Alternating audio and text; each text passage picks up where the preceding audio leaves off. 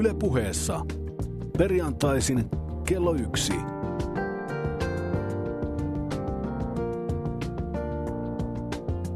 Lindgren ja Sihvonen.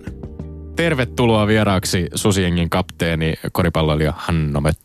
Kiitoksia. Ehkä, ehkä tosiaan niin kuin sen sijaan, että olisi kyse skuupista tai uutisesta, että olet ilmoittanut pelaajauran päättymisestä, niin on enemmänkin, voisi sanoa, että vahvistanut pelaajauran päättymisen myöskin siis mulla kuin maajoukkuetasolla. Me puhuttiin tässä nyt osittain tästä koivun, koivun yhteydessä myöskin tästä lopettamisesta. Sä ehdit jo mainita, että sulla on tosi hyvä fiilis. Mi- mihin, mihin se hyvä fiilis sulla tällä hetkellä kaikkein eniten perustuu? No ehkä se, että tässä edellisen kerran lopetti 2008 vai 2009, niin silloin, silloin oli vaan fyysisesti henkisesti niin, niin loppu. Ollut 13 vuotta ulkomailla ja, ja perhe ollut mukana vi, viimeiset vuodet ja, ja nykyinen vaimo ensimmäistä vuotta lukuottamatta kaikki, niin siinä alkoi vaan niin kuin kaikilla tasolla mittari alkoi olla täynnä ja koripallo ei oikeasti kiinnostanut ei kiinnostanut katsoa sitä telkkarista eikä, eikä, eikä niin kuin ajatella sitä, niin tämän viimeisen viiden vuoden aikana on, on se kipinä on, on todella, todella tavallaan syttynyt uudestaan. Mä voin sanoa, niin kuin, että, että siinä on niin kuin, jos olisi kysynyt muuta vuonna 2007, että rakastat sä koripalloa, niin, niin, jota, niin, niin varmaan sen hetken vastaus oli, että mä rakastan sitä palkkakuittia.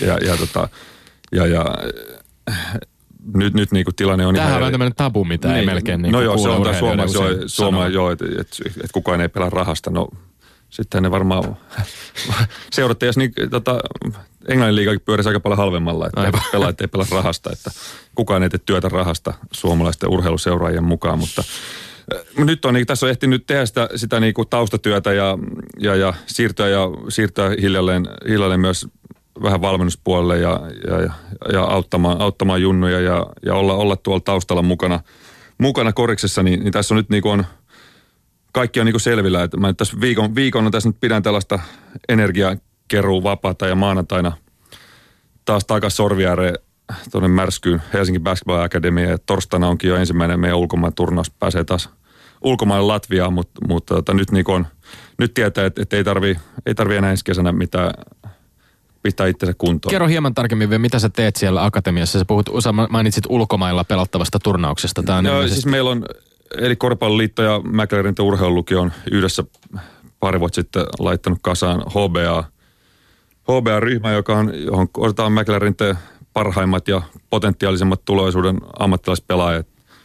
Ja me ollaan ihan oma itsenäinen joukkue ja, ja pelataan miesten, miesten ykkösdivari B-sarjaakin ja ja, ja meillä on yli puolet joukkueesta on sellaisia, jotka ei, on valinnut vain sen, eikä, eikä ole missään juniorijoukkueessakaan, ei pelaa a sm eikä muuta. Eli, eli se on hyvin, hyvin tota, sanotaan niin pilottihanke Suomessa, mutta, mutta meillä me viime, vuonna lähti, viime vuoden joukkueesta kolme lähti nyt Jenkkien yliopistoon ja mä uskon, että tulevaisuudessa, tulevaisuudessa me pystytään auttamaan vielä enemmän pelaajia ulkomaille ja täyttämään tulevaisuudessa susiengit HBA-pelaajilla. Ville Peltonen otti viikko sitten täällä esiin sen, että jääkiekkoulun ongelma pääkaupunkiseudulla on, että koulut ikään kuin omistavat tämän valmentamisen. Ja miten itse ajattelet siitä, että onko se parempi, että sinä valmennat näitä koripallopoikia? No okei, tilanne on vähän eri, koska teillä on se kiinteä joukkue, mutta entäs se, että jos ne seurojen valmentajat saisivat siitä lisäkokemusta omien pelaajansa kanssa, jos ne valmentajat tulisivat valmentamaan noille kouluille? Niin, sata, mä, jos otetaan jääkiekkoa, otetaan tota, vaikka pääkaupunkiseudun kolme isoa sitten Ifki Jokerit Blues, niin, niin heillä varmasti jokainen a pelaaja on, on niin kuin tasoa tai siinä porteella, niin, niin sehän, on, sehän on ihan eri asia, mutta taas kor, koripallossa niin, niin, tota, niin, niin näin, näin, ei ole niin, että koko 12 rosteri ei ole täynnä, täynnä sen tasoa, koska taas koripallossa ei ihan niin paljon kerännyt muutamaan joukkueeseen niitä parhaita. Niin me pystytään tällainen, tällainen niin varmistamaan se, että, että nämä juniorit pelaa maan parhaita junioreita vastaan joka päivä harjoituksessa ja keskittymään siihen, että, että koripallon kaltaiseen, kaltaiseen lajiin, missä me pystytään, meillä on paremmat resurssit, me pystytään tarjoamaan, kun seurajoukkoon, me pystytään tarjoamaan päivittäiset harjoitukset. On siinä eroa, kun meidän kaverit tulee päivän toisesta harjoituksesta viideltä on harjoitukset ohi, kun ne on kotona, niin, niin junnukaverit ovat miettimässä, että millä bussilla ne lähtee treeneihin – niin, niin tulee, me pystytään, niin kuin, että kyllä se koulu on niin kuin, siinä Jenkeissä ollaan niin paljon edellä, mm. että et se matkustaminen, siinä vanhemmat ei tarvi viedä, ei tarvi poikia matkustaa, ne tulee aamulla koululle, harjoittelee, ne on koulussa, ne harjoittelee sen jälkeen ja lähtee himaan ja that's it. No. E- kun aikana äh, kävin Kulosaaren yhteiskoulu ja itse asiassa Helsingin kansainvälinen koulu oli samassa rakennuksessa, niin meille järjestettiin silloin tuossa 90-luvun alkupuolella sellainen mahtava koriskerho, johon, tuli, johon tota, pestattiin Jonathan Moore, entinen koripalloilija Topon riveistä vai Panterin riveistä, kummassa? Namika ja Panterit. Moore. Namika ja Panterit, joo. Jo, äh, Jonathan kävi silloin valmentamassa, se oli kyllä huikea, huikea kokemus itselle pienelle koripalloentusiastille silloin. No sä mainitsit äh, Helsinki Basketball Academyn öö, pelaajista kolme pelaajaa lähtenyt yliopistoon pelaamaan. Sä lähdit itse syksyllä 96 opiskelemaan ja pelaamaan koripalloa Utahin yliopistoon. Sulla on Twitterissä taustakuvana Sports Illustrated-lehden kansikuva vuodelta 1998. Mä en tiedä, onko sulla itsellä tiedossa. Se on varmaan suhteellisen harvinaista, että suomalaisurheilija on Sports Illustratedin kannessa ollut. Ei niitä varmaan kauhean monia kansikuvapoikia suomalaisia ole siinä lehdessä, siinä lehdessä ollut, mutta tota, toi kuva on varmaan aika erityinen, kun se on melkein 20 vuoden takaa edelleen siellä esillä. Joo, itse asiassa mä olin ka- kahdesti, että mä oon varmaan harva aikaan ollut ka- kahdessa kannessa ja ollut Playboyssakin, että mä olin, mä olin Playboy Preseason All American joukkueessa, niin sellainenkin meritti löytyy. Tota, joo, on, siitä, siitä jo alkaa ole kierrättänyt jo, jo muutama vuosi. Ja, ja se oli varmaan iso, iso askel nuorelle urheilijalle siinä vaiheessa, varsinkin ehkä siihen maailman aikaan verrattuna nyt niin kuin tähän nykymaailmaan, jossa mm. yhteydenpito ja kaikki on niin kuin aika No ilman, ilman muuta, ja entistä Sports Illustrated on siinä maassa raamattu, ja sen kanteen, kanteen valitaan har, harvat. No toisessa kuvassa mä blokkaan Kentakin pelaajan siinä meidän finaalitappiossa, ja, ja toinen on sellainen, missä mä oon ihan yksin, yksin sen tota, saman, vuoden, saman vuoden turnauksen tällainen ennakkolehti numero, niin on ne hienoja. Mulle itse asiassa tota, vanhemmillaan ne seinällä, seinällä kyllä ta- tauluun, ne on, kyllä ne on ihan, sanotaanko Jenkeissä, niin se on aika kovaa valuuttaa. Mm. Sen, sen kun meitä onkin tota, työhakemuksia laitettu, että kaksi kertaa on kannessa, niin kyllä se aika moni ovi silläkin avautuu. Aivan. Sä, äh, teillä oli mieletön joukkue Utahissa. Pitkäaikainen valmentaja Rick Majerus ja, ja vahva joukkue. Selvisitte tosiaan äh, keväällä 98 äh, yliopistokoripallon lopputurnaukseen finaaliin asti, jossa pelasitte Kentucky vastaan yliopisto, yliopistomestaruudesta. Ja matkalla finaalin kaatui muun muassa NBA-legenda Vince Carterin tuollainen joukkue North Carolina. Suomessa ei varmaan ihan taideta ymmärtää sitä, että miten iso juttu yliopistourheilu tai, tai varsinkin ehkä koripallo, tämä March Madness ja, ja se, se nimenomaan se niin kuin lopputurnaus yliopistokoriksessa, miten, miten iso juttu se Jenkeissä on?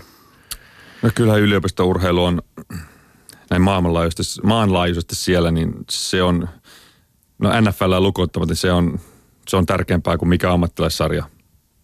Että yliopisto Jenkkifudissa on, on sen maan – heti, heti NFLn jälkeen isoin, kaunein, tärkeää. Siellä on joka viikonloppu on 100-110 000 ihmistä paikan päällä katsomassa niin kuin Suomen vinkkelistä junioriurheilua. Aivan. Niin mun mielestä tässä on aika hyvä vertaus tähän, mitä nämä meidän korisfanit teki tuolla, että okei, me otettiin neljä, neljä kertaa turpaa viidessä matsissa, mutta, mutta ei sillä ollut niille väliä.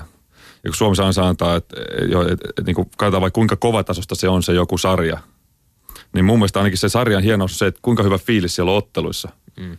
Että niin kuin, jos sä menet Sveitsiin tai Saksaan vaikka johonkin lätkä, lätkäotteluihin, niin kyllä siellä, korjaa Petri, se on väärä, kyllä siellä on parempi tunnelma kuin Suomessa aika monessa paikassa, kun siellä on 15 000 ihmistä. Niin sehän on, kyllä mä sellaiseen menen mieluummin. Mm. Riippumatta siitä, että vaikka se voi olla parempi Suomessa kärppien ja IFKin matsi. Olet et, oikeassa kyllä tuossa, niin, että kyllä se niin. tunnelma on siellä, mutta jos saa siihen ottaa vähän kiinni, niin oliko nyt sillä lailla, että suomalainen fanikulttuuri otti uuden askeleen, että vaikka se hävisitte, niin silti se oli, hu, se oli huikeeta ja, ja mä, mä toivon, että et, et, tämä niinku siirtyisi jollain tavalla kotimaahankin. Ja kyllä, siis mikä potentiaali tuossa, niin kuin ajattelisi tuossakin tota, IFKien ja Jokerin matsissa olisi, olisi joka viikko, jos nyt se kerran kaksi pelaa viikossa, niin se olisi samanlainen karnevaalitunnelma. Niin mikä, mikä sen niin kuin paon arjesta ihmiset saisi keskiviikkoiltana menisi sinne niin, ne olisi kaksi tuntia siellä hikisenä huutaisi, seisoisi, laulaisi ja tulisi himaa, niin mikä olisi ihan oikeasti niin kuin energiaboosteita antaisi ihmiselle. Etkö e, tosiaan kuitenkin, niin kuin mä sanoin jossain, että, että me ollaan maailman hilja, ylivoimaisesti maailman hiljaisin urheilukansa. Ja, ja niin kuin meidän kannustuskulttuuri on länsimaailman sanotaan hienosti kapein, mm. niin, niin, tota, niin, niin, niin me, siksi tämä suoritus Susjengin faneilla on ihan käsittämätöntä, koska se oli ihan niin kuin maailman top-leveliä.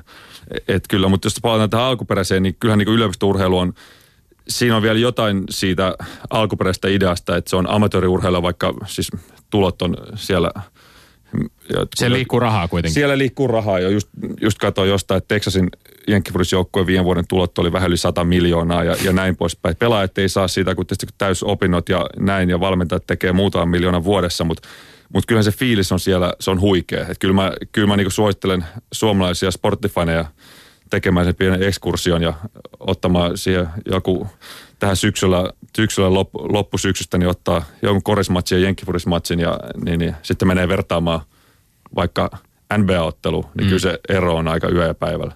Okei, eli siis nimenomaan niin tunnelma on kyllä, kovempi. Kyllä, ei, ei, ei, tota, ei, ei, no mun pari vuoden aikana niin Sacramento oli ainoita NBA-areenoita, missä yleisö nousi niin kuin ihan oikeasti sille tasolle kuin yliopistossa, että kyllähän ammattilaismatseihin tulee vähän näyttäytymään ja vetämään sitä hodaria ja yliopistomatsissa siellä on, siellä on, siellä on student sectionit ja siellä on, siellä on isät ja äidit ja kylän vanhat mummot ja vaarit on huutamassa ja et se on... Ehkä semmoista järjestäytynyttä fani-kannatustoimintaa myöskin vähän eri tavalla. Ilman muuta, joo. Ja se on, se on, ihan, se on niin tärkeä osa tätä urheilua. Siis se, riippumatta niinku... Kuuntele Petteri. Riippumatta siitä, loppu, loppuksi mitä siellä kentällä tapahtuu. Että et se, että voittaako mun joukkue nyt tänä vuonna. Et se, on, mm. se on karmeita katsoa.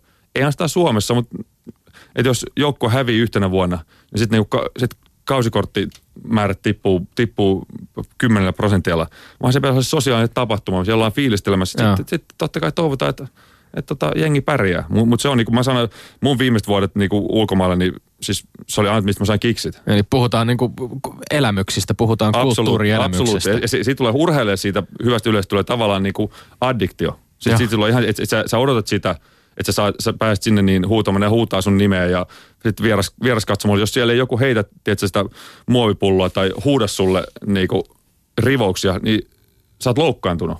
Et mä, mä oon mieluummin vieras katsomassa, missä on hirveä mötäkkä ja meille huudetaan niinku, ja, ja, ja, meitä, meitä sätitään. Et se, se on niinku, kyllä hirveintä on pelaa niinku hallissa, missä ei ole mitään ääntä. Eli, eli tulo, tulosten, tulosten sijaan myös, myös tunnelmaa näissä niin kuin tapahtumissa. Korostan, no, tämä palataan vielä siihen, siihen tota, onks, sanoisit sä, että tämä yliopistomestaruusottelu silloin 98, että se on, onko se ollut isoin yksittäinen koripalloottelu, jossa sä oot pelannut? Ainakin näkyvyydeltään varmaan. Niin, joo. Varmasti on tota, varmaan tämä meidän, en tiedä paljon kattomaailmalla just, että meidän eka, eka ottelu tuo Jenkkejä vastaan, mutta tota, on se varmaan, paikan päällä oli 50 000 ihmistä San Antonio Alamedomilla ja TV, TV-katsojia oli, oli, oli joku sen miljoona. Et, Suomessakin, täälläkin Suomessakin, sitä joo. Mä, mä oon kuullut aika, aika monta tarinaa, tarinaa siitä, siitä, niistä kisastudioista. Kyllä se oli jättimäinen ottelu ja, ja mitä siitä ensimmäisenä jää mieleen sitten itse matsista? Sä pelasit, pelat, teit 15 se, pinnaa. Se, se, se että me, me jäätiin kolme ja puolen minuutin päähän niin kuin, Jenkkien urheilun niin kuin skenen, sanotaanko top 5 halutuimmasta mestaruudesta. että siellä niin kuin menee, menee niin kuin NFL, yliopisto Jenkkifudis, NBA-mestaruudet menee niin kuin, mm. niiden mestaruussormukset menee varmaan niin kuin eteen, mutta, mutta kyllä se, niin kuin se yliopisto korismestaruus on, on siellä aika, aika heti perässä, että kyllä se olisi ollut, olisi ollut upea, upea, tota, upea, upea saavutus, mutta – se, se nyt jäi kolme ja puolen minuutin päähän, mutta aika harva on sinne, sinne päässyt ja se, että siellä, siellä oli aika isossa roolissa ja upea joukkue, että just viimeksi tuossa viikonloppuna harmitteli se joukkue parhaita ystäviä, meni, meni naimisiin Jutahissa, niin joudun laittaa viestiä, että nyt ikävä kyllä pääse M-kisojen takia. Että Eli yhteydet on edelleen tiivit sinne? On joo, kyllä joo. Että mä, tai melkein jokainen mun reissu Jenkkeihin viime vuosina on ollut jonkun ex-yliopisto yliopistokaveri häihin – ja nyt tästä puolitoista vuotta sitten tuli yliopistokaveri, yliopistovalmentaja hautajaisiin, mutta kyllä se on, se on sellainen, mitkä nämä yhteydet on säilynyt ja, ja tota, se on, se on se urheilun kuitenkin, se mikä tästä jää jäljelle on, on, nämä, on nämä ystävät ja henkilösuhteet. Ihan sama tulee olla tässä meidän susijengissäkin, että kyllä niitä otteluita voi muistella, mutta kyllä kaikista makeimmat muistot tulee sieltä puukkoopista ja kavereiden suhteista. Otetaan seuraavaksi keskusteluun Hanno Möttölä ja NBA ja kävin tuolta maan alta arkistosta etsimässä vähän sen tiimoilta jutun. Kuunnellaan. Yle puheessa Lindgren ja Sihvonen. 73 ottelua pelannut Hanno Möttölä jatkaa Atlantassa. Kesäajasta suurin osa kuluu, kuluu harjoitteluun Suomessa. Möttölä palaa myös maajoukkueeseen. Vuonna 1995 alkaneeseen miesten maajoukkueuraan mahtuu 42 aikuisten ottelua. Elokuun EM-esikarsinoissa Möttölä pelaa neljä ottelua sinivalkoisissa. Niissä on tuolla innolla mukana ja toivottavasti saadaan Suomi taas semifinaalikierroksella ja sitten taas syyskuun alkaessa niin tulee taas kutsu takaisin Atlantaan ja aloittaa toinen NBA-vuosi. NBAhan tuleva paikkapuolustus kohentaa Möttölän mahdollisuuksia. Kesällä paneudutaan voiman, nopeuden ja liikkuvuuden hankintaan. Heikkoudet ja vahvuudet ovat tiedossa.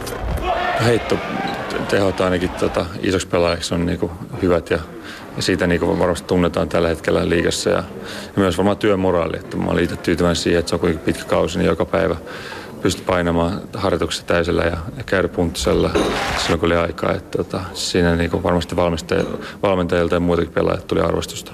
Missä sinun pitäisi vielä enemmän kehittyä?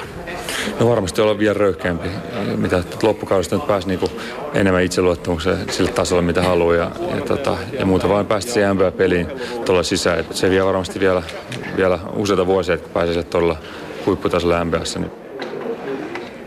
Neljän vuoden huikean yliopistuuran jälkeen oli siis NBAn aika, mihin sut varattiin numerolla 40 NBA Draftin tokalla kierroksella vuonna 2000 Atlanta Hawksiin. Sulla oli jonkun verran loukkaantumisia siinä alla ja ilmeisesti oli vähän jopa pettymys, että se meni niin kuin tokalle kierrokselle se varaus silloin. Onko tulkinnut oikein? No joo, näin just jälkeen, niin mun olisi totta kai kannattanut lähteä, että edelleen mainittu Final Fourin jälkeen tai viimeistään kolmannen vuoden jälkeen, niin olisi varmasti ollut top 15-20 varaus, mutta, mutta toisaalta se joukkueen se fiilis oli se, mikä mulle ei tullut siinä, siinä vaiheessa mielenkään olla, olla käymättä yliopistoa loppuun.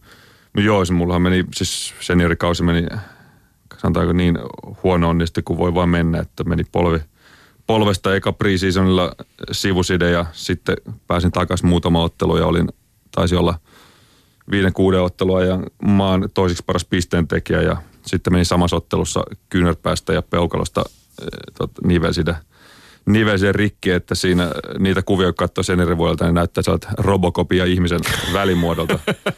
Erinäköisiä tukia siellä täällä ja, ja edelleenkin niin kuin olkapää on sellainen, mikä, mikä että kyynärpää anteeksi, niin että estää tiettyjä punttijuttuja. Sitten on kuitenkin 15 vuotta aikaa, niin Joo, se oli sellainen. Sait, sait kuitenkin, siis sulla oli, että sun piti näyttää kesän, kesän aikana sit antaa näyttöjä harjoitusotteluissa ja, ja sait kuitenkin raivattu itsellesi paikan Atlanta Hawksissa ja, ja pelasit siellä kaksi kautta. Tuossa klipissä totesit, että pitää vielä saada enemmän röyhkeyttä. Löytyykö röyhkeyttä tarpeeksi? No ei, ei se tietenkään löytynyt. Tuosta myös toinen klassinen, että kuka urheilija ei kehitä voimaa, nopeutta ja liikkuvuutta. Että aina, aina tämä hauska poliittinen korrekti vastaus, mikä on kesä, kesätreenin tavoite.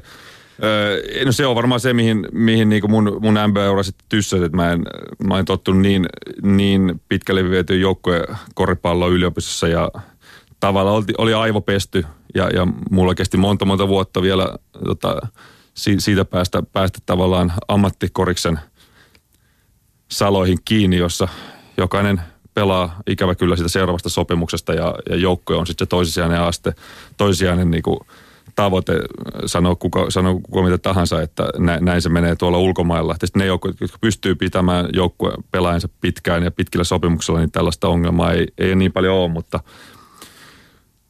että mä lähdin Eurooppaan hakemaan vähän erilaista koripalloa ja, ja enemmän sitä joukkuepeliä. Ja totta kai löysinkin sen, että Euroopan korissa on, on pirun nastaa pelata huipulla.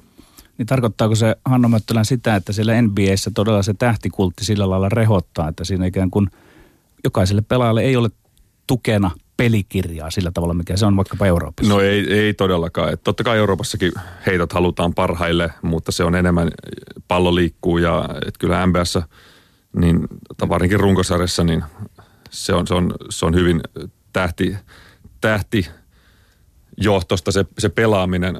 Se on, se on parantunut ehkä viimeisenä vuosina ja, ja playoffsit on taas erilailla. Joka ikinen suuri NBA-fanikin sen myöntää, että runkosarjan ja playoffsien ero on aivan liian suuri. Et, että se pelityyli on, on paljon parempaa, joukkuepeli on parempaa playoffseissa. Mm.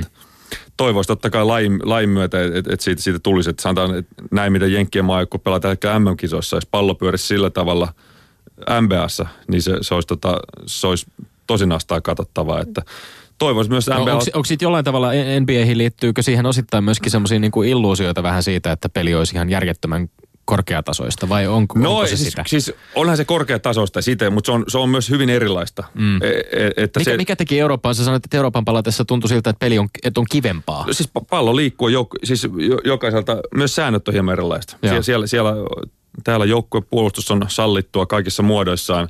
Ja se on todella, että jos sä saat pallon, niin sä, sä joudut hyökkäämään viittä vastaan. Että, että MBS on enemmän, enemmän yksi vastaan yksi ja sen jälkeen on, on vaikeampaa ehtiä apupuolustukseen enää paikalle. Että eh, totta kai sitä varmaan NBAtä parjataan liikaa joidenkin puolesta ja joidenkin puolesta sitä, sitä kehutaan liikaa. Varmaan ihan samaa NHL, NHL ja eurooppalaisella lätkän välillä, mutta toivois, e, että NBAssa otettaisiin tiettyjä sääntöjä, mitkä, mitkä FIBA-koriksessa on ja ne, ne tois, ne tois siihen vähän, vähän uutta, uutta joukkokeskeisempää eh, niin lähestymistapaa, mutta – totta kai se on ylivoimaisesti maailman paras, se paras sarja ja, ja missään muussa, tai niin kuin muussa, ehkä, vertaa ehkä nyt jalkapalloon, niin ei ole, ei ole olemassa sitä yhtä suurta isoa, isoa. Että se olisi vähän sama, että taas nyt Espanja ja Saksa ja Englannin ja mm, vielä jonkun sarjat yhteen, niin sellaista ei ole olemassa.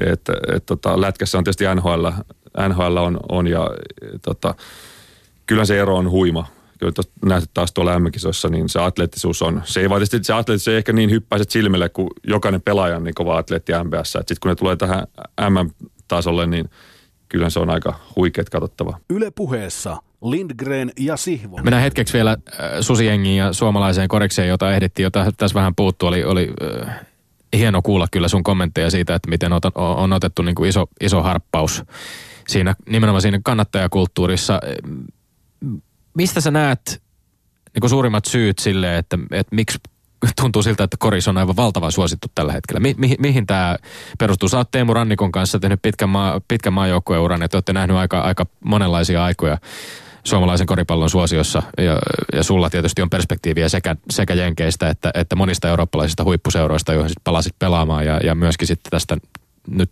arvokisoista ja, ja suomalaisen tästä susijengibuumista. Mihin, mihin tämä perustuu? No totta kai taustalla pitää olla se, että joukkue menestyy. Että se voi joku buumi voi alkaa, mm. niin kuin puhutaan maajoukkuetasosta. Se, että me alettiin napsia niitä hyviä voittoja tuossa 2000-luvun ota, ensimmäisen vuosikymmenen loppupuolella, niin se tietysti aloitti tätä, tätä buumia, mutta se on varmaan muutaman, muutaman tapahtuman summa ja, ja muutama vuosi sitten Liettuan kisoissa oli 200-300 ja se tuntui jo niin kuin aika kivalta. Jos vertaa mun 95 Ateenan kisoihin, niin mun mielestä siellä oli seitsemän suomalaista katsomassa. Ja sitten vuosi sitten Koperissa oli jo ihan huikea. Mutta vielä vuosi sitten niin meidän kotipeleissä, niin siellä oli just just 3000, ehkä 4000 ihmistä. Ja nyt, nyt oli koti kahdessa treenimatsissa oli jäähalli käytännössä täynnä. Niin mä luulen, että se viime kesän se, että se oli huikea paikka faneille Koperilla siellä, siellä tota merenrannalla ja meidän hyvä menestys, niin siinä jokainen kaksi ja puoli, kolme tuhatta ketä siellä oli, niin jokainen otti vain nyt tällä kertaa mukaan yksi, kaksi kaveria. Aivan. Ja siitä se lähti. Niin, tämä on seuraus, tämä buumi, mutta minua kiinnostaa se, että koripallolla on aika vähän harrastajia Suomessa. Ja näillä vähillä harrastajamäärillä olette kyenneet tuohon suoritukseen. Niin miten arvioit sitä, että miten se on mahdollista? No varmaan pitää kehoa, kehoa itse, itse kukin meitä pelaajia. Totta kai siinä on val, valmennus on ollut, on ollut pitkäjänteistä ja meillä on maajoukkuetasolla on sama valmennusryhmä ollut käytännössä viimeisen kymmenen vuotta, enemmän tai vähemmän.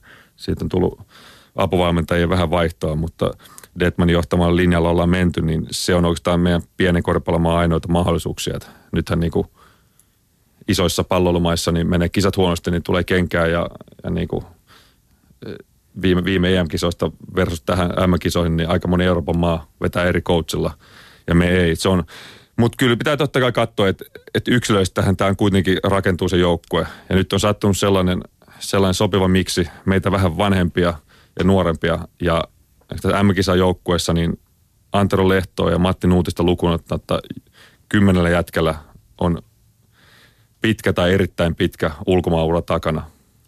Meitä on yli puolet käynyt Jenkki-yliopiston että ei, ei nämä niin kotikasva, kotona niin korisliigassa ole kasvanut nämä, tämä M-kisajoukkue. Mm. Niistä on muuttanut takas. Meitä on useita pelanneja, se on upea juttu. M- mutta, niin kuin, mutta kyllä se koripallo on sellainen laji, että, että saat pirun kova jätkä olla, että sä vedät koko uras korisliigassa ja sitten sä pystyt olemaan aivan huipulla arvokisoissa. Mutta jos ta- tartutaan kiinni tähän korisliigaan, jos ajatellaan sitä, että miten esimerkiksi, mä oon tämän vertauksen tehnyt täällä aikaisemminkin esimerkiksi, että miten huuhkajien ää, SMJK, Suomen maajoukkueen kannattajajoukot ää, futiksessa on ollut jo vuosikausia myöskin niin kuin valtavan hieno ilmiö ja, ja näkynyt, stadionit täyttyy kotimatseissa ja myöskin saattaa satoja, jopa tuhansia ihmisiä matkustaa ulkomaille seuraamaan otteluita, mutta sitten mietityttää se, että miten tämä saataisiin jalkautettua myöskin veikkausliigan otteluihin, miten tämä saataisiin Suomessa myöskin näkymään sitten niin kuin korisliigan tasolla, mit, mitkä on ehkä niin kuin semmoisia ratkaisevia asiat, koska oletettavasti kuitenkin on toiveena, että, että suomalainen korisliiga myös elpyisi ja voisi mahdollisimman hyvin ja vankasti, jotta, jotta, jotta meillä on mahdollisuuksia sitäkin kautta saada kansainvälisiä menestyjiä. Tämä on varmaan ongelma aika monessa lajissa, että se, että jos futismaajoukko vetää stadikan täyteen ja sitten kolme päivää myöhemmin hoikolla on 3000 ihmistä vieressä, niin se, se on käsittämätön yhtälö. Ja korisliiga tietysti sama, siellä on tuhat ihmistä vissiin keskiarvolla, niin jos sinne, sinne jumppasaliin mahtuu se 1500 mm, ihmistä. Areenat on pieni. Mutta mut, mut se, että jos siellä on 1500 ihmisen areenalla on se vaikka 1100 ihmistä, niin jos ne kaikki löysivät sitä kravattia ja, ja on, on samalla lailla messi. Se sama ihminen, joka oli nyt tuolla Bilbaossa, se käyttäytyy samalla tavalla sen kaksi tuntia Mansekka urheiluhallilla tai kisahallissa, missä onkaan, Pyynikillä, niin kyllä se siitä, siitä lähtisi. Mutta suomalainen ei pysty arjessa tulla suoraan jostain duunista, löysäämään kravattia ja hyppäämään satapointtisi urheilufaniksi. Se on vaan katsotaan, että nuoret miehet menee sinne huutamaan, sinne päätyy jotain laulaa. Mutta normaali lääkäri tulee, niin se ei voi. Mutta kun se ottaa perheelle matkan Bilbao, niin se pystyy sen tehdä. Mm. Siksi fanien kannalta mä oon tyytyväinen, että Suomi ei saanut koti, kotilohkoa ensi vuoden EM-kisoihin, koska tota, et, mä toivon, että ihmiset pystyisivät niinku olemaan ole oikeasti faneja tuolla. Et, et, jos mä menisin tuohon noin Hartwall ja alkaisin huutaa samalla lailla joka ottelussa, kun ihmiset on Bilbaossa, mä veikkaan, että muthan kannattaa sieltä ulos. Tämä on, on, myös, on myös haaste faneille, koska ne on niin osa, iso osa tätä urheilua. Mutta järjestänyt, järjestänyt, järjestäytynyttä fanitoimintaa myöskin on yhä enemmän ja enemmän ja sitä on myöskin seurajoukkueiden tasolla. Ja varmaan mä itse tiedän sen, koska en ole mikään faniryhmän jäsen, mutta kun mä käyn hoikon otteluissa, niin kyllä se eteläpäädyn läheisyyteen meneminen ja niiden, meneminen ja niiden rump, rumpuja soittavia, chantteja huutavien fanien lähellä oleminen, se innostaa myös sitä muuta yleisöä kyllä, kyllä. sillä areenalla. Se, senhän pitäisi, sehän on, se on ehkä kun mäkin olen Chigan hoikoon matse, niin sehän pitäisi olla koko yleisöhän pitäisi siinä mukana. Mm. Kun nyt sitä katsotaan, että hei, noi tuolla huutaa. Et se, on, se on vaikea yhtälö. Mä toivon, että ehkä pitäisi lähteä siis iskuryhmiä tuosta Bilbaon, Bilbao ydinfaniryhmästä ja kiertää jokainen korisliigapaikka, parisella ihminen ja käydä, käydä opettaa homma läpi. Oikein paljon kiitoksia vierailusta Hannu Möttölä. Hienoa, tässä voitaisiin jatkaa tulemaan vieraksi. Kyllä, tässä voitaisiin jatkaa pitkään ja, ja tota, kiitos ja menestystä myöskin tuleviin haasteisiin valmennusuralle ja, ja kiitos vielä kaikista niistä elämyksistä Susiengin kapteenina ja mitä olet tässä vuosien varrella meille faneille tarjonnut. Kiitoksia. Yle puheessa perjantaisin kello yksi.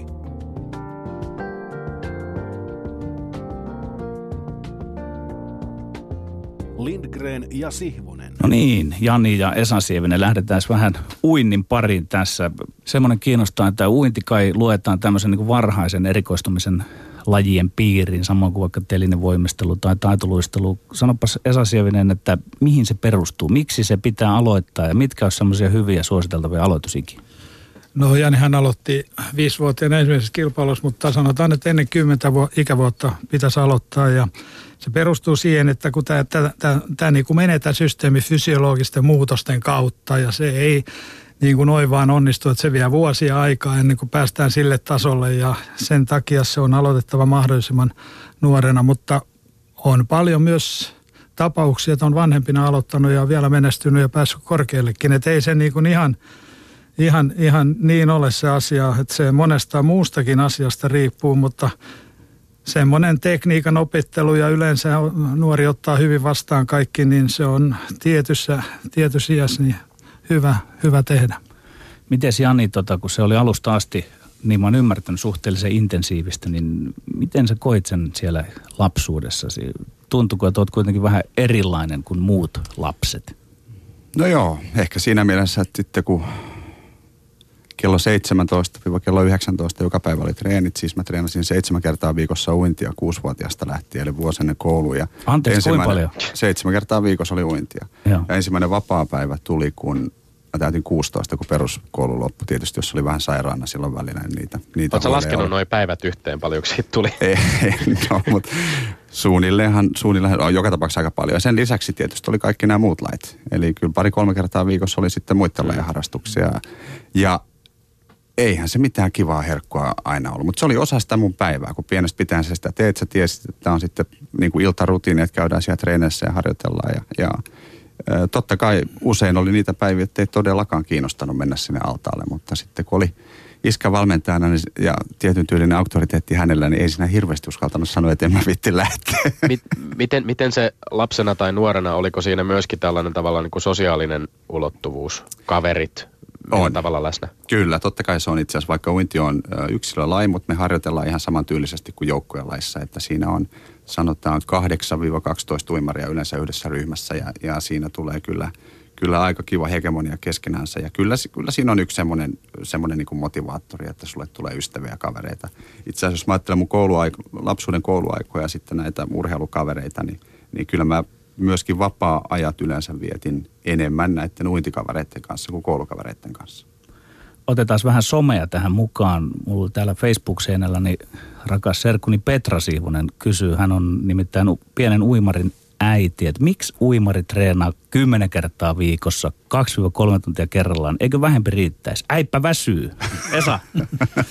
No tietysti mihin asettaa tavoitteet. Jos asettaa ihan huipulle, niin kyllä on se määrä tehtävä töitä ja eikä se riitä vielä mihkään, että sitä tarvii progressiivisesti nostaa koko ajan. Että nuorten valmennuksen tavoitehan on yksinkertaisesti se, että saavuttaisi niin kovan tason, että pystyisi niin kuin aloittamaan huippuvalmennuksen. Huippuvalmennus iässä, jolloin saavutetaan kaikki kovat tulokset.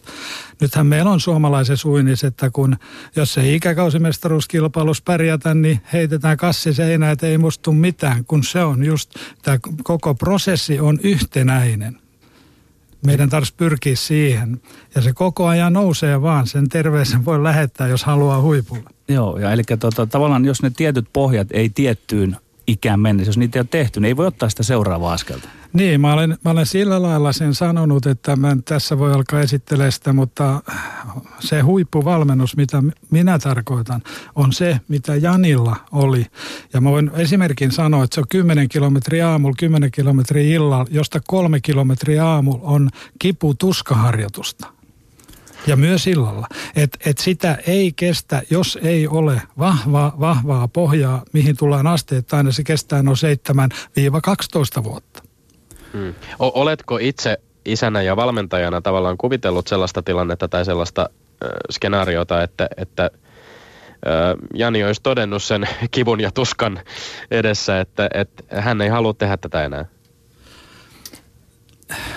En, en, en ole sillä lailla, että se Janihan oli kova kaveri siinä, että se kesti mitä vaan. Ja, tota, mut, mut, mut, niin kuin, Lopputulos on tässä. Niin, mutta jos sanoo, mistä meillä riidat tuli, niin, Joo. niin, niin tota, mun tarvii nyt sanoa, että oli pitkä ura, että ei pahempia riitoja ei tullut, mutta aina tuli siitä, kun mä sanoin, että sä pystyt uimaan näin kovaa ja joskus sitten Jani sanoi, että mä en nyt pysty uimaan näin kovaa.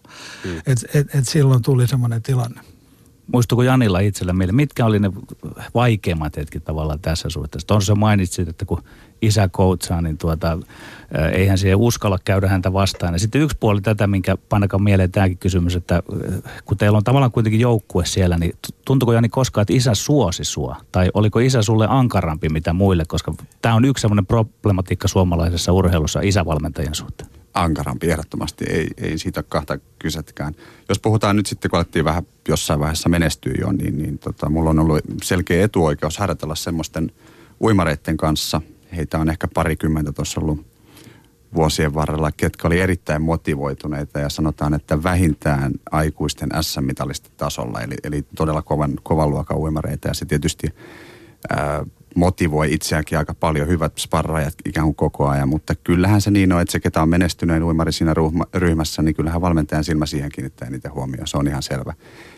Joitain leirejä käytiin aikana esimerkiksi Kasvion Antin kanssa, missä Esa oli meidän valmentajana siellä ja, ja tota, siinä tuli vähän semmoista problematiikkaa selkeästi esille, että kun me oltiin hyvin tasa, tasaisia niin kuin harjoituksissa myöskin, niin tota, me kilpailtiin niin kuin ihan älyttömästi ikään kuin kevyissä osioissa sun muissa ja, ja muutamia pitkien leirien jälkeen, niin meidän niin kuin peruskunto romahti, vaikka me treenattiin määrällisesti paljon, mutta tehollisesti aivan liian kovaa ja, ja se ei ollut välttämättä hyväksi. Eli yksi, kaksi huippua, jos he uivat ikään kuin eri lajeja, toinen voi olla tämmöinen keskimatkuri, niin kuin minä olin, toinen vaikka sprinteri, niin semmoiset yleensä sopii aika hyvin siihen samaan ryhmään. Mutta sitten jos siinä on useampi, vaikka 200 sekauimari, jotka on saman tasoisia, niin siinä saattaa olla vähän haittaakin. Teitä kahta pidetään suurin piirtein no sanan positiivisessa merkityksessä hulluina, mutta äh, oletko sinä Esa maineesi veroina, oletko sinä ikään kuin tyly, raju, kova valmentaja vai millä konsteilla nämä tämmöiset pienet lapset saadaan harjoittelemaan tämmöisiä määriä? Niin kyllä se on, ei missään nimessä, ei saavuteta tämmöisiä tuloksia, jos siellä huutaa vaan ja, ja, ja öykkäröi, että kyllä tästä tarvii ottaa huomioon.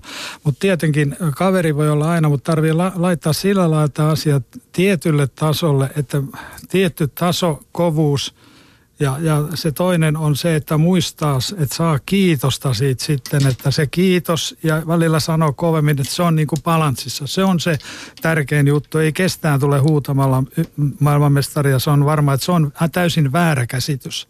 Aivan väärä käsitys, että se, se ei kuulu tähän ollenkaan. Jani, muutama luonnehdinta isästä valmentaja. No luotaan ne auktoriteetti. Se on tietysti hyvä, että tietysti silloin kun on tulosta ja pohjaa tehnyt useita Suomen mestareita ja, ja siitä ylöspäin, niin, niin tota, kyllähän, kyllähän urheilijalla on silloin iso kunnioitus valmentaja, luottamusvalmentaja kohtaan.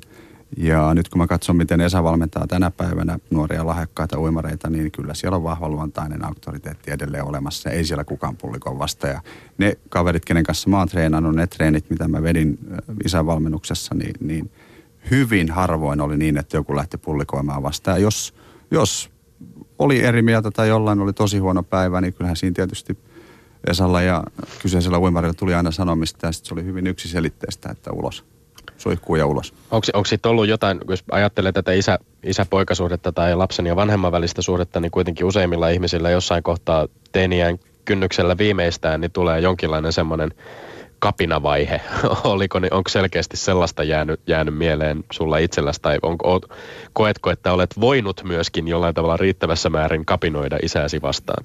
En ole itse asiassa missään vaiheessa, että kyllä, kyllä mun pahin murkkuikä meni varmasti tai sulautui täysin tähän uintiin, koska se just asettui ikään kuin sille kohdalle, kun mä kehityin eniten. Että ehkä mulla on mm. nyt se pahin murkkuikä.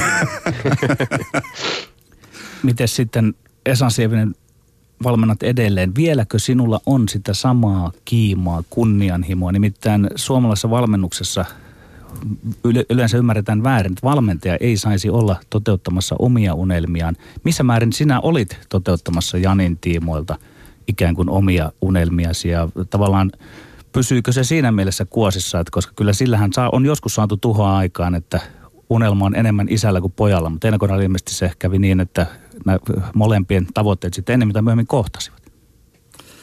Joo, tota, mä oon sitä pohtinut kans nyt, kun on ollut aika, aika paljon ja ei se kyllä mun unelma ollut, mutta kyllä mä oon siihen lopputuloksen tullut, että, että jos ei valmentajalla ole intohimoa ja, ja kaikkea tätä mukana, niin niin tota, ei se pysty koskaan huippusuorituksiin. Mutta mä aina, olen itse ollut aina sen luontoinen, että mä haluan tehdä joko täysillä tätä tai ei ollenkaan.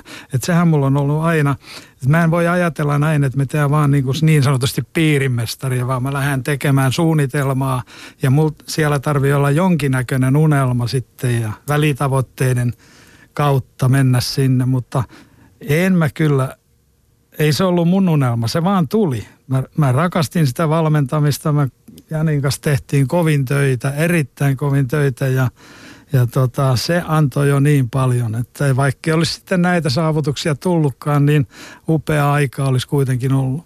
Miten Jani kokee sen, että ei ollut missään vaiheessa semmoista tunnetta, että siinä tavallaan isän kunnianhimo tai tavoitteet siirtyy sinuun, vaan olit hyvin yhtä koko tämän asian kanssa alusta asti. No itse asiassa mä luulen, että se meni sillä tavalla, että aina tuonne vuoteen 88 Söylin olympialaisiin, meillä mä olin 14-vuotias, niin, niin mä roikuin siellä hallilla sen joka päivä sen pari tuntia, treenasin sen, minkä pystyin, kun siinä oli yleensä mua vähän vanhempia, ne, ne kenen kanssa mä treenasin. Ja tota, se oli osa sitä päivittäistä rutiinia. Ja Söylin kisoja, kun mä kattelin, silloin mulla tuli semmoinen niin kuin ensimmäinen vahva, kova oma motivaatio menestyä. Ja, ja siinä vaiheessa, kun se sitten tuli, niin, niin sitten oli – saattoi olla enemmän niin päin, että mua piti pidätellä siellä harjoituksessa, että mm, ei, ei ollut niin kuin epäselvyyttä, mihin mä haluan pyrkiä. Joo, oliko, se, oliko, se, oliko se jollain tavalla semmoinen niin olympialaisunelman syttyminen? Oli ehdottomasti, kun katselin siellä Tamas Darnita, Matt Biondia ja sun muita, ja, Joo, se oli hieno kokemus. Ja tietysti niin kuin sit semmoista pientä työtä mä tein koko ajan, että esimerkiksi television ääreen – vein Janin, että näytin sille videota Rocky Marcianosta, kun se meni kehään, tuli musiikki, tuli hieno juttu, kun se kertoi, että en, en pelkää ketään ja näin päin pois. Ja muistan hyvin, kun sanoin Soulin olympialaisista, että haluatko sä jo, joskus olla tuolla pallilla. Niin Jani, Jani 11-vuotiaana oli sitten paikallisradessa haastattelussa, niin se sanoi, että mä haluan olla maailman kärjessä. Että kyllä tavallaan niin kuin sitä työtä tehtiin koko Myydään ajan. Työtä Yle puheessa Lindgren ja Sihvonen. Mennään sitten vähän, tuolla on tehty hartiavoimin töitä ja löydetty mielenkiintoista kuunneltavaa Ylen arkistosta ja kuunnelkaapa Esa ja Jani Sieminen ja Tommikin tarkasti, mitä tämä herättää teissä muistoja ja ajatuksia. Yle puheessa Lindgren ja Sihvonen. Rooman maailmanmestaruuskilpailun 200 metrin sekaunin finaali alkaa. Ja katsotaan, minkä suomalainen yltää tästä uintimuodosta. Aloittaa vahvasti. Suomalaisilla on aina kovat startit sekä Antilla että Janilla.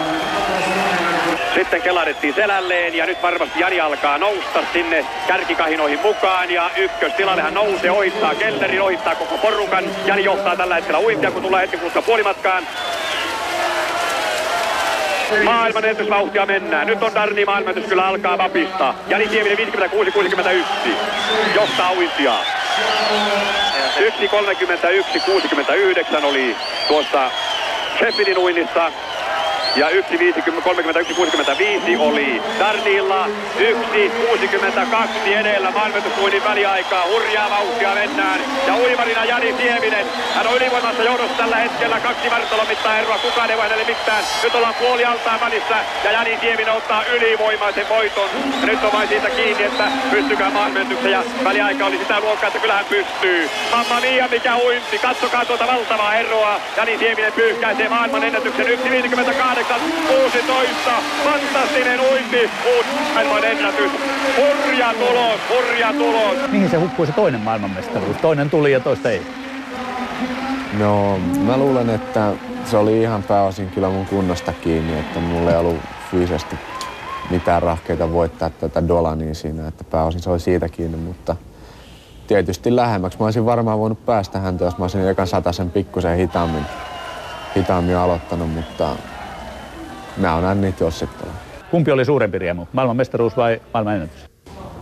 No maailmanennätys näin jälkikäteen ajatellen, niin kyllä se oli se, se hohto siinä. Että mä, mähän on aika lähellä maailmanennätystä jo Landskronassa pari viikkoa ennen kisoja. Ja kyllä silloin niin kuin kaikki näytti siihen, siihen suuntaan olevan, että olisi, olisi vähän niin kuin pakko tulla maailmanennätys. Ja, ja sitten kun se onnistui vielä sataprosenttisella luinnilla, niin oli hyvä olla. Oliko sinulle pieni pettymys, että Jari ei sittenkään voittanut kahta maailmanmestaruutta? No kyllä se tietysti aina vähän pettymys on, koska kahtahan me lähdettiin hakemaan sieltä, mutta se oli se hetken aika ja sitten tämä 200 seka kyllä korvas tuplaten kaiken. Luenko herrojen ruumiin kieltä oikein, että ei tuota ihan nieleskelemättä ja liikuttamatta voi kuunnella. Minkälaisia muistoja herättää kommentteja?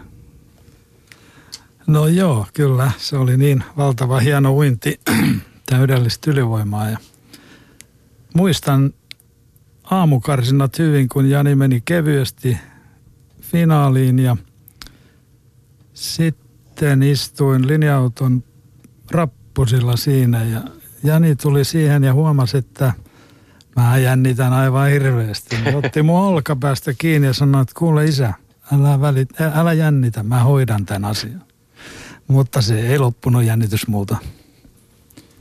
Niin, on ihan tietysti hyvät fiilikset ja tietysti mä toin 400 sekaa tuohon kaivaan. Että se on varmasti ihan niin kuin mä sanoin, että ei Dolani vastaan siinä siinä, sen hetken kunnolla ollut mahdollista, ja vaikka se jäi mun ennätykseksi toi, mutta vähän taktisesti huono uinti niin kuin jälkeenpäin, kun on sitä kattonut ja miettinyt. Ja eikä toi itse asiassa 200 sekauintikaan ihan täydellinen ollut, ehkä se siinä hetkellä tuntui, mutta mä jäin 40 mun tavoitteesta, mä asetin 1,57,7 tavoitteeksi. Mm.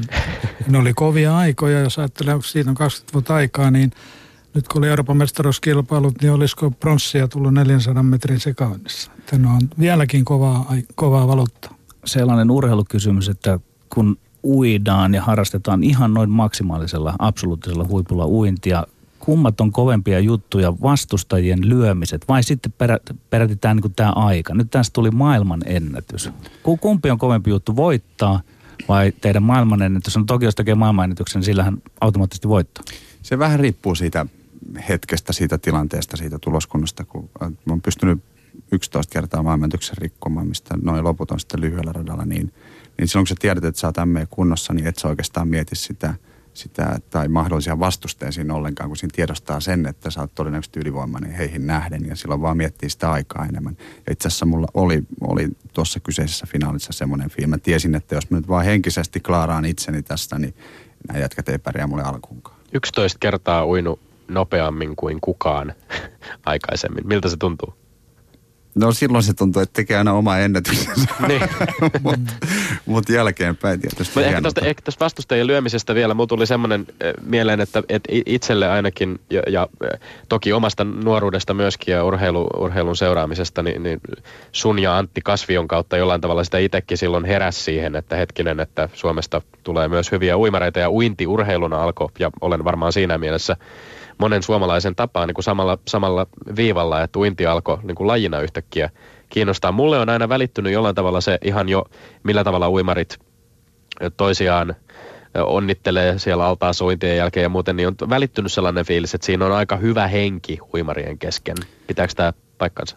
Kyllä se pitää itse asiassa. En mä koskaan nähnyt edes, edes sprinttereiden, ketkä on vähän tämmöisiä tulisielusempia yleensä, niin edes heidän kesken mitään, mitään ikään kuin ihmeellistä, koska se on se hetki, se on se tilanne.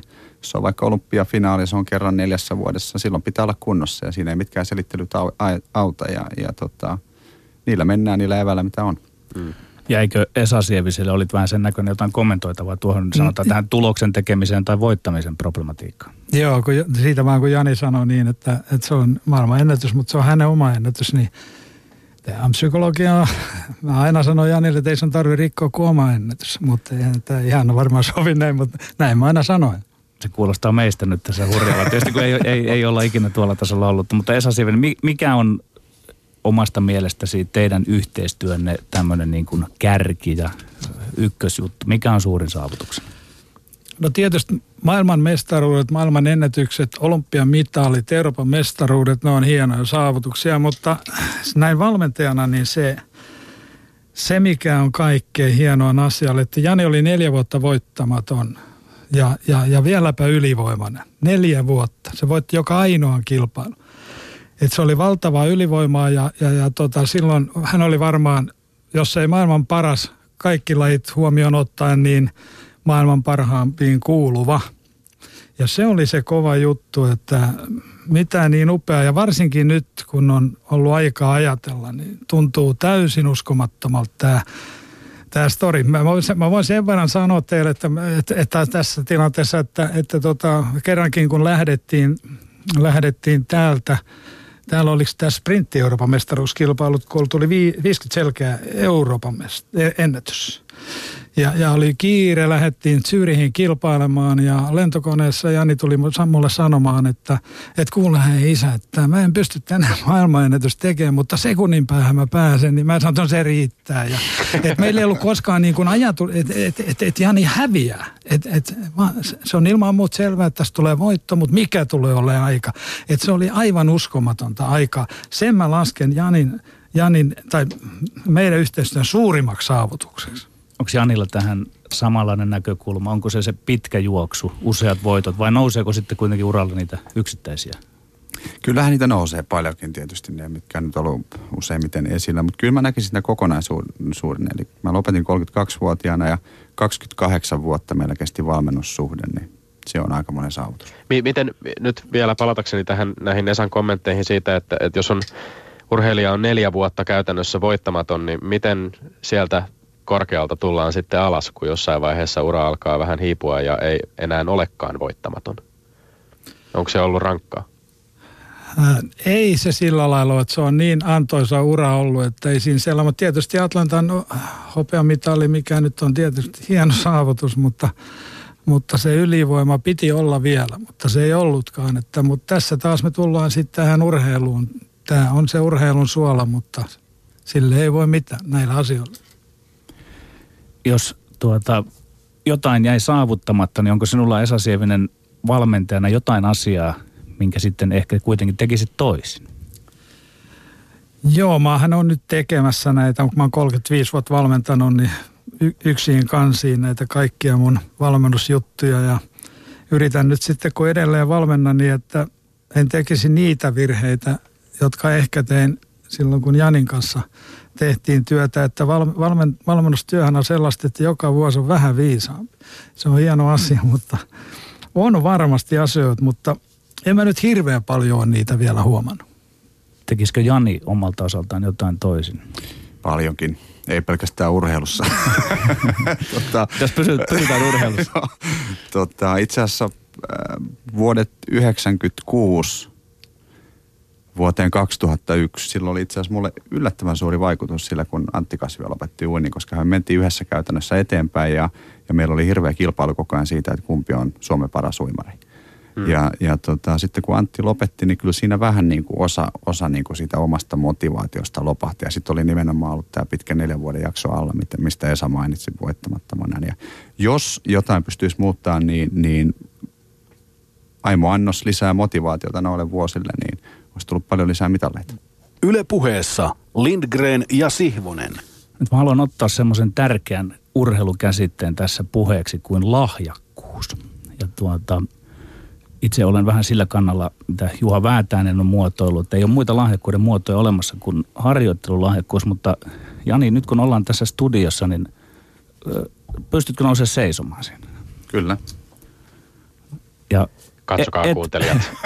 kyllä. Et, e, et nimittäin ole kovin paljon minua pidempi mies. Ja katsopas näitä minun käsiä, niin mulla on aika pienet kädet. Sulla ei ole kovin paljon isommat kädet, mikä on ihan hämmästyttävää.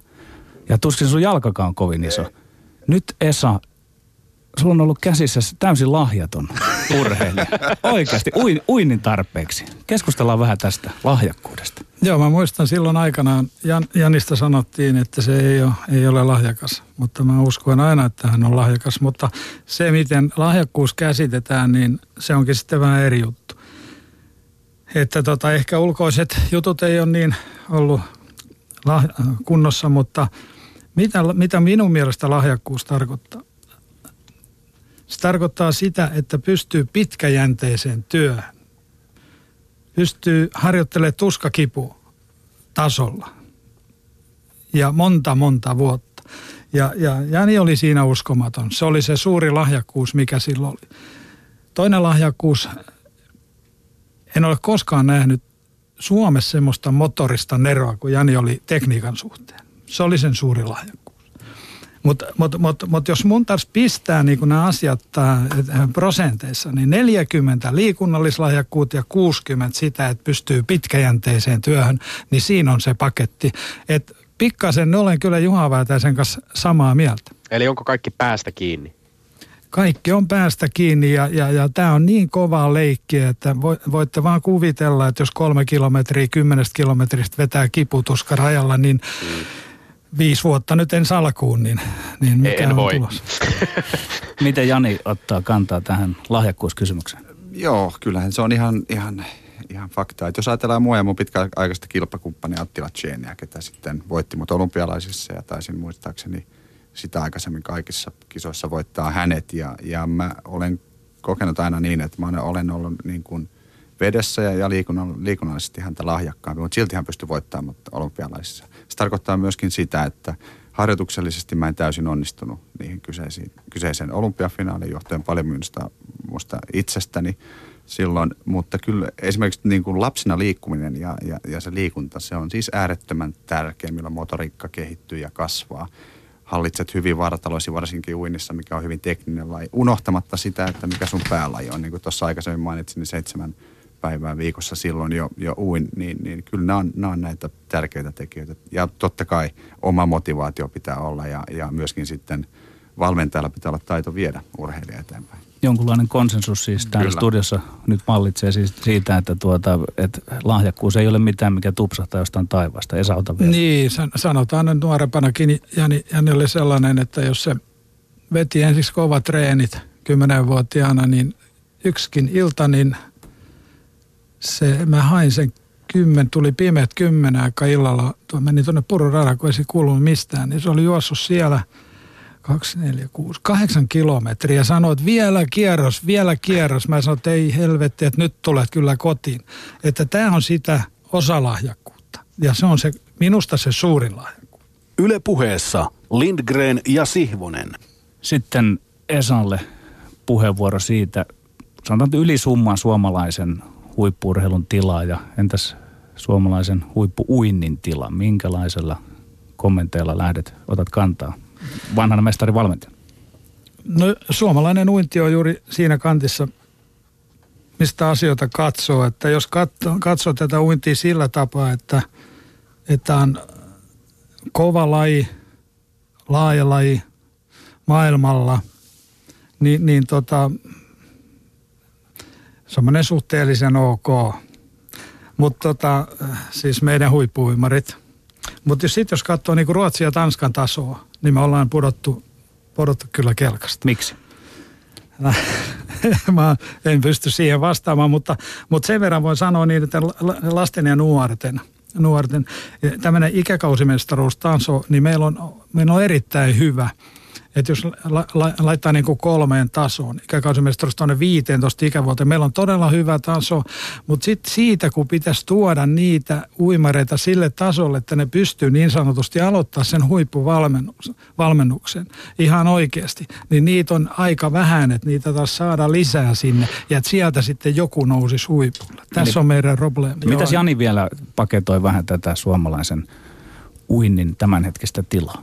No se on just semmoinen, mitä viimeiset arvokilpailut on ollut. Eli, eli siellä tuli yksi Ari-Pekka Liukkoselle, tuli yksi Euroopan mestaruusmitali erittäin hyvällä ajalla Suomen ennätyksellä. Ja tarkoittaa sitä, että hän todennäköisesti taistelee olympiafinaalipaikasta Rio de Janeirossa. Mutta kokonaisuuden kannalta tässä on pari vuotta enää niihin kisoihin aikaa, niin työtä, töitä pitää tehdä todella paljon. Eli, eli se, että jos meillä ei muita, muita Euroopan mestaruusfinaalipaikkoja tuu, niin se ei tarkoita niin kuin ihan parasta mahdollista tilannetta missään tapauksessa kiitän tässä kohtaa Esa Sievinen sinua ja Jani Sievinen sinua vierailusta täällä ohjelmassa. Kiitos, Kiitos. täältäkin käsi. Kiitos.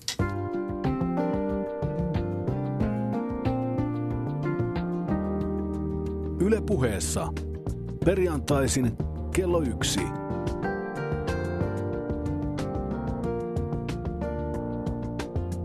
Lindgren ja Sihvonen.